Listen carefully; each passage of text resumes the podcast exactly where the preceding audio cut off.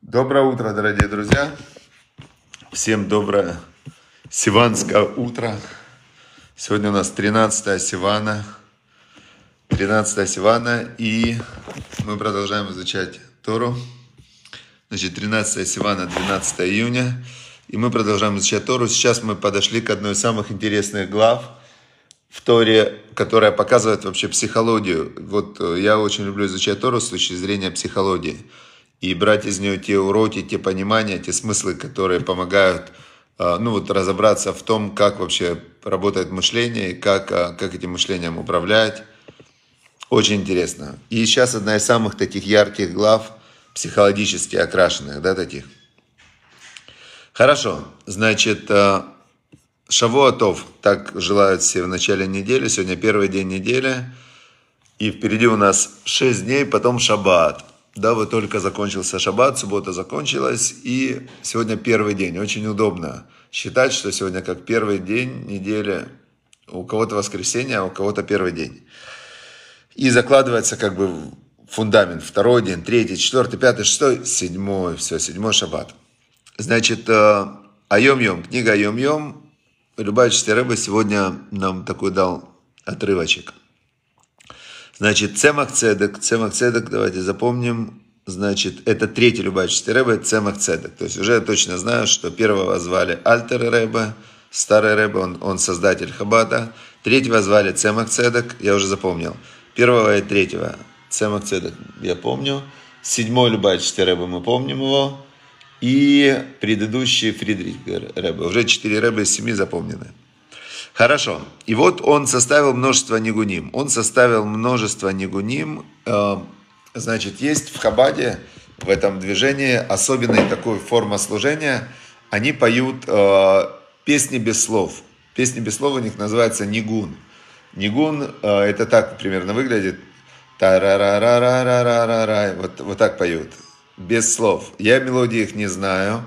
У меня вообще, я мелодии плохо запоминаю. Но у них есть прямо в шаббат, в последний час шаббата, они поют эти нигуним. Мелодии без слов. Это такая медитативная, медитативное такое пение, где они входят в такой резонанс, и они поют вот эти вот мелодии. Значит, когда-то я был на лекции одного, на уроке одного раввина, который до этого был... Он был танцор, музыкант, там в балете танцевал, все. И он говорит, я когда начал интересоваться вот Торой, иудаизмом, он еврей из Франции. Я как-то пришел вот на, в шаббат на этот э, Седер Нигуним, а он был такой, знаете, есть люди, которые чувствуют музыку, они очень, у них развит музыкальный интеллект. Есть, есть такое понятие музыкальный интеллект. И вот у них был развит музыкальный интеллект, и... У него, вернее, и он, когда услышал эти нигуним, один шаббат он посидел, попел эти нигуним и стал полностью религиозным человеком. И там есть разные мелодии, и разные ребе, они, каждый сочинял какие-то свои мелодии. И вот Цемах Цедек, это третий любавичский ребе, он составил множество нигуним. У него есть множество мелодий, если вы разбираетесь в музыке, и у вас есть хороший музыкальный интеллект, вам стоит их послушать.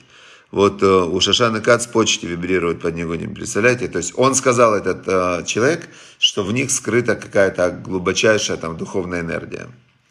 И вот, значит, э, Цемах Цедек, он составил множество этих мелодий. И Тору он изучал вслух и нараспев. То есть он пел, пел Тору. Опять же, еще раз повторю, есть, насколько я помню, есть разные деления, но, по-моему, есть около семи видов интеллекта. Есть разные виды интеллекта. Вот у меня, например, очень развит двигательный интеллект, да, то есть я очень легко запоминаю движения. Но музыку я вообще не запоминаю. Вот прям не могу спеть. И... А есть у кого-то математический интеллект, есть у кого-то интеллект отношения, да, то есть человек, он четко знает, как с тем себя вести. То есть у людей есть разные виды интеллекта. И он, значит, пел всегда, изучал Тору нараспев. Или когда он писал труд, когда он книги писал по хасидской философии, он тоже пел, пел какую-то мелодию. Или он ответ на письмо писал, он тоже пел. И есть эмоциональный интеллект, да. И вот... Мой дед, это Ребе Шмуль, четвертый любавичский Ребе, сын Цемах Цедека, рассказывал, что он в зависимости от мелодии, он мог определить, чем в этот момент занят его папа Ребе Цемах Цедек. Значит, он очень-очень по мелодии понимал конкретно, чем тот в этот момент занимается. Такая интересная заметочка. Теперь, зачем Рэбе, как вы думаете, зачем Рэбе написал э, этот э, «Последний Любавичский Рэбе»? Он, он находил эти же пазлы, и он их давал в этой книге «Айом-Йом». Значит, он, наверное, давайте представим, какая, какое у него может быть намерение в написании этого отрывка. Э, значит, он нашел это воспоминание четвертого Рэбе о третьем Рэбе, и он думает, это важно, это очень важная тема нигуним, да, вот эти вот мелодии. Наверное, надо мне тоже попробовать в этой сфере чуть-чуть, чуть-чуть как бы усовершенствовать себя. И Рэбе тоже очень любил нигуним, он тоже эти нигуним все пел. Каждый там, например, он говорит, сейчас поем нигун такой, джух, все поют нигун такой. Потом, сейчас поем нигун такой, поем нигун такой. То есть у него была целая система, как он, как он пользовался этими мелодиями. В общем, у нас тоже есть куда расти. Дальше, вторая книга, которую мы изучаем, «Обретение неба на земле».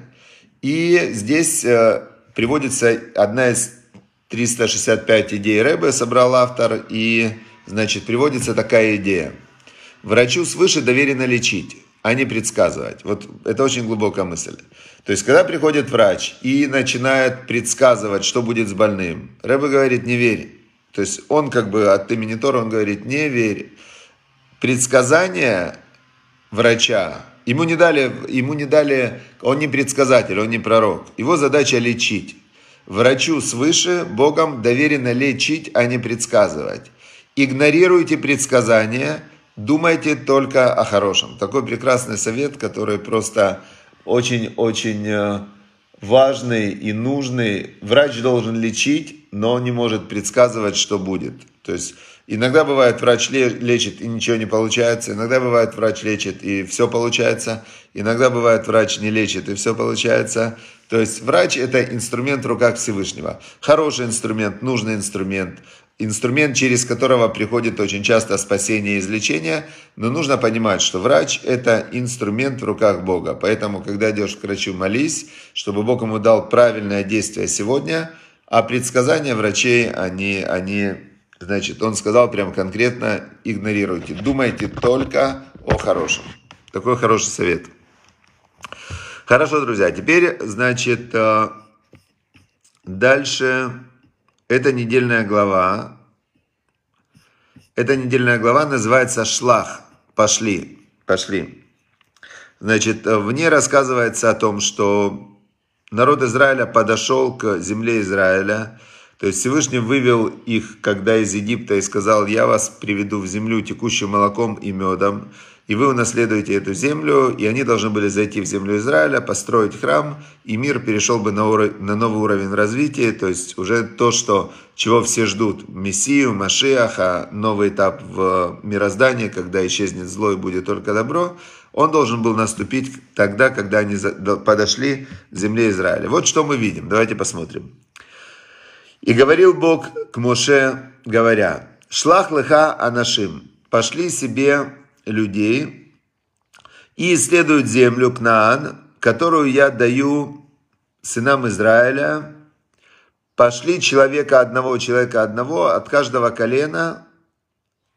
Значит, пошли, ну, Несим, это знатных людей, то есть пошли предводители, да, лидеров таких пошли.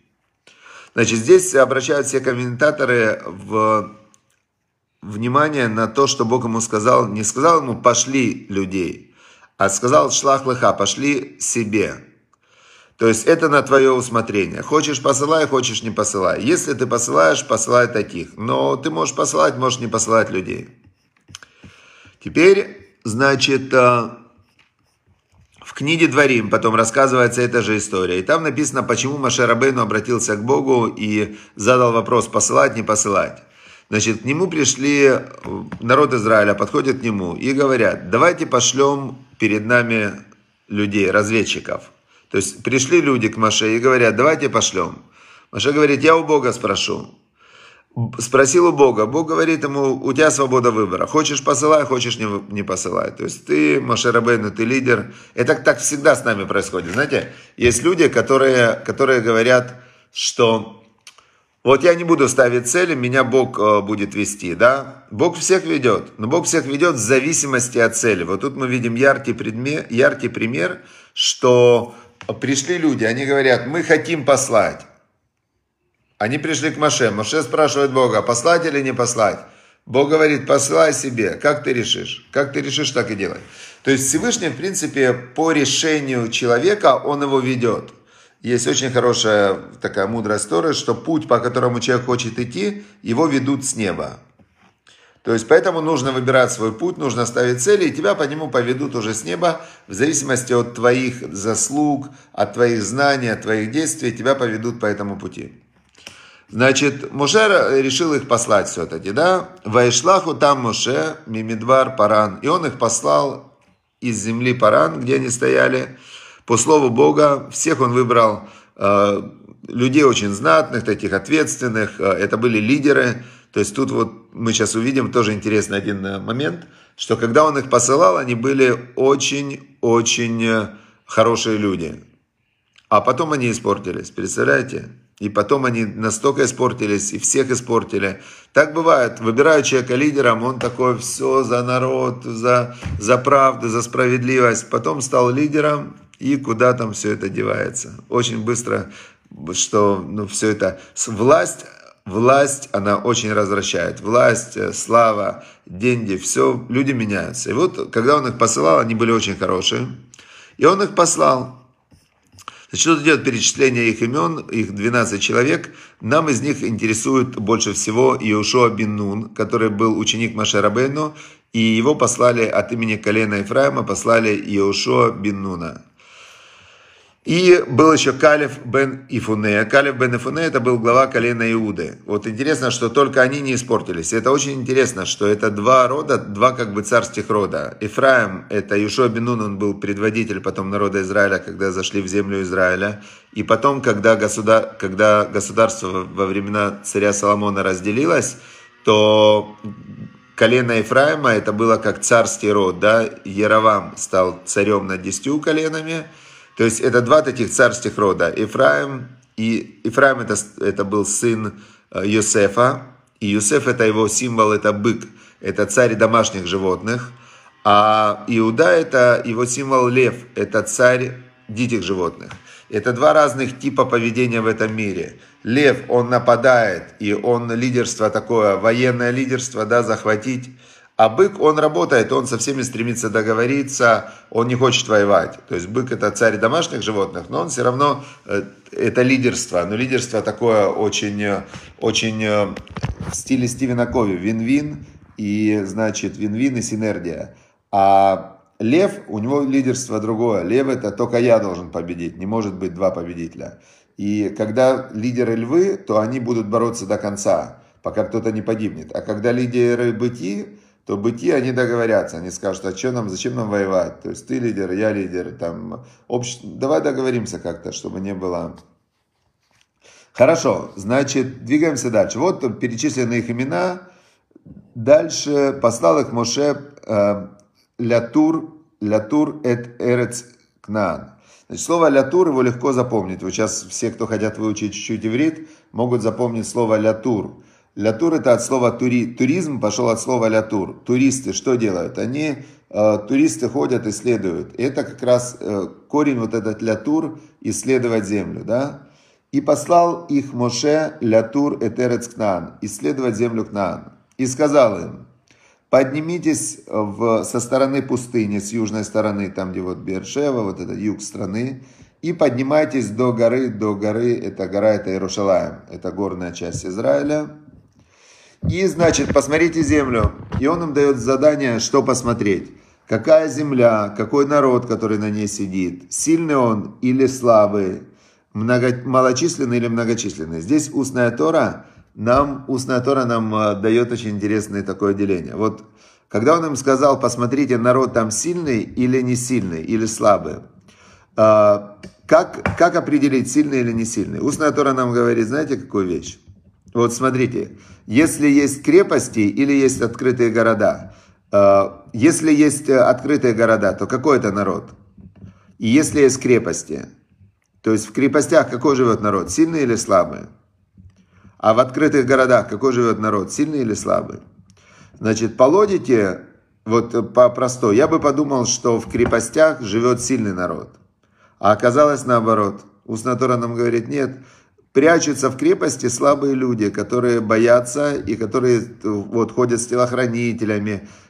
Они боятся больше всего, то есть им есть чего бояться, они боятся, они слабые.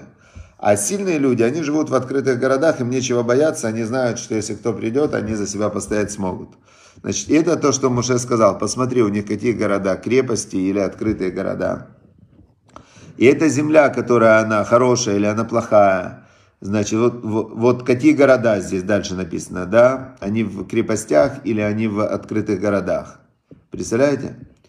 И дальше он спрашивает, какая земля, она жирная земля или, или роза, или худая? И вопрос такой он задал, посмотрите, есть там эц, эц это дерево, это метафора на праведника. Есть ли какие-то там люди праведные, в заслугу которых весь народ может спастись? Есть ли там люди реальные праведники или нет? То есть, если есть, тогда сложно будет с ними справиться. В общем, и принесите плоды. Принесите плоды, значит, той земли, посмотрим, какие там будут плоды. Это он их послал с заданием, а мы увидим завтра, какой будет, какой будет ответ, что дальше будет. Но теперь получается, какая интересная вещь, какая интересная вещь получается, что Бог же пообещал Моше Рабейну, он сказал, все будет хорошо, земля хорошая, я вам дарю, дарю землю, земля текущая молоком и медом. В предыдущей главе мы видим тоже один момент, когда начали жаловаться, что нет мяса. Потом, значит, из-за этого был там огромные начались проблемы. Моше Рабейну пошел к Богу, тоже начал говорить, что такое, что это за народ все время жалуется. Бог сказал, ладно, я им дам мясо тридцать дней. Так Моше Рабейну у Бога спрашивает, а где ты им возьмешь мясо на тридцать дней? Бог говорит, разве, говорит, я же Бог, что ж ты-то вообще во мне сомневаешься? Бог на это очень сильно разгневался.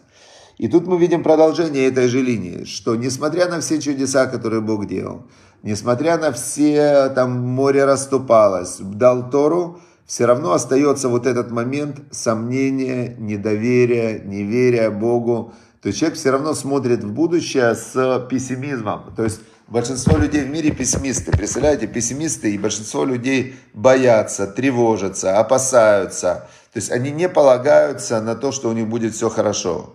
И получается такая вещь очень простая, да, что тот путь, по которому человек хочет идти, его ведут.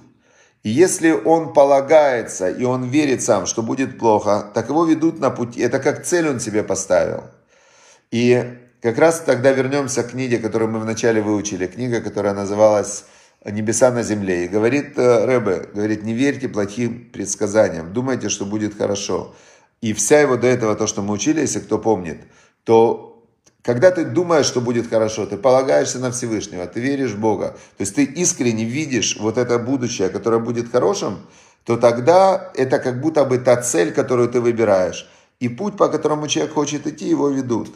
Или же наоборот, когда человек верит, что будет плохо, что будет, он боится, сомневается, опасается. И он как раз, я сейчас вспоминаю одну историю, которая очень хорошо иллюстрирует то, что мы сегодня э, разобрали. Значит, когда-то к Эйнштейну пришел один журналист, который, у него было всего десять минут на интервью, и он очень ждал, э, хотел задать какой-то важный вопрос. Он всю, всю ночь думал, какой же вопрос задать, и так и не придумал. И он тогда решил задать Эйнштейну такой вопрос. Он говорит, какой самый главный вопрос в жизни человека? И Эйнштейн думал, думал, думал, и говорит, ты знаешь, говорит, самый главный вопрос в жизни человека – это... Вопрос такой, Вселенная, Эйнштейн называл Бога Вселенной, Вселенная дружественная к тебе или враждебная? Если Вселенная дружественная, то есть ты, а ты же не знаешь, какая она, то есть это мироздание, как ты можешь знать, какое оно? Оно есть, и ты сам должен для себя окрасить его в какой-то, в какой-то цвет. Если ты отвечаешь на этот вопрос, что Вселенная дружественная, тогда ты будешь создавать, созидать, ждать чего-то хорошего, позитивного. То есть вся твоя жизнь будет создание. Если ты веришь, что Вселенная, она враждебная, то ты будешь защищаться, бояться, опасаться, убегать, скрываться. То есть ты будешь все время в негативных ожиданиях, которые будут выражаться в, уже я добавляю, в болезнях, проблемах и так далее. И тут мы видим то же самое, мы видим то же самое в, в, вот сейчас в этой главе. Шлах леха, пошли себе. То есть ты можешь, или ты веришь, для верующего человека, для него в принципе это очень важная вещь. То есть Бог тебе, Он тебя создал, Он тебя обеспечивал, Он дал тебе, твоим родителям, твоим дедушкам, бабушкам. Всем поколениям до тебя Он давал жизни. Он их содержал, кормил, рождалось поколение за поколением, поколением за поколением. Ты родился, и теперь ты Богу говоришь, я тебе не доверяю, я не доверяю тебе, я думаю, что ты мне хочешь плохо, ты мне какую-то подготовил гадость. Так вот просто представьте ситуацию, если к вам подходит человек с такими ожиданиями от вас. Просто представьте ситуацию, как вы будете к нему относиться. Вы ему делали только добро, только хорошо, вы его спасали, вы его там обеспечивали и так далее. И он к вам подходит и говорит, я думаю, что ты мне какую-то гадость подготовил. Но чем больше ты делал добра, тем более это обидно.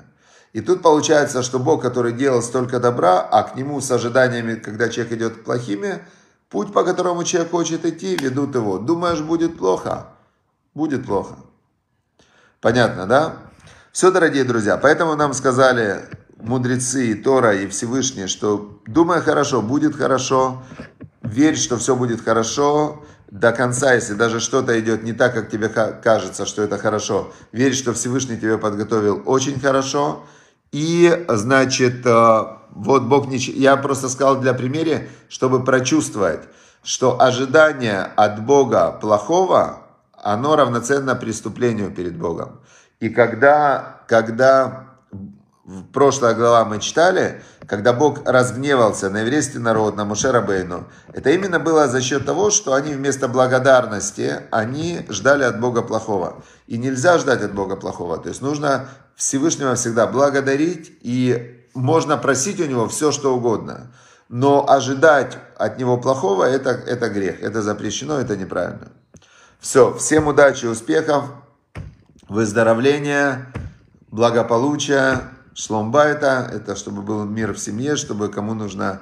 Очень важно выполнять заповеди Всевышнего и не быть шибко умным, да. Всевышний знает, что делать, наша задача простая, выполняй заповеди, учи Тору, выполняй заповеди, верь, что все будет хорошо, делай добро и благодари Всевышнего, радуйся жизни. Все, всем удачи, успехов, хорошей, прекрасной недели.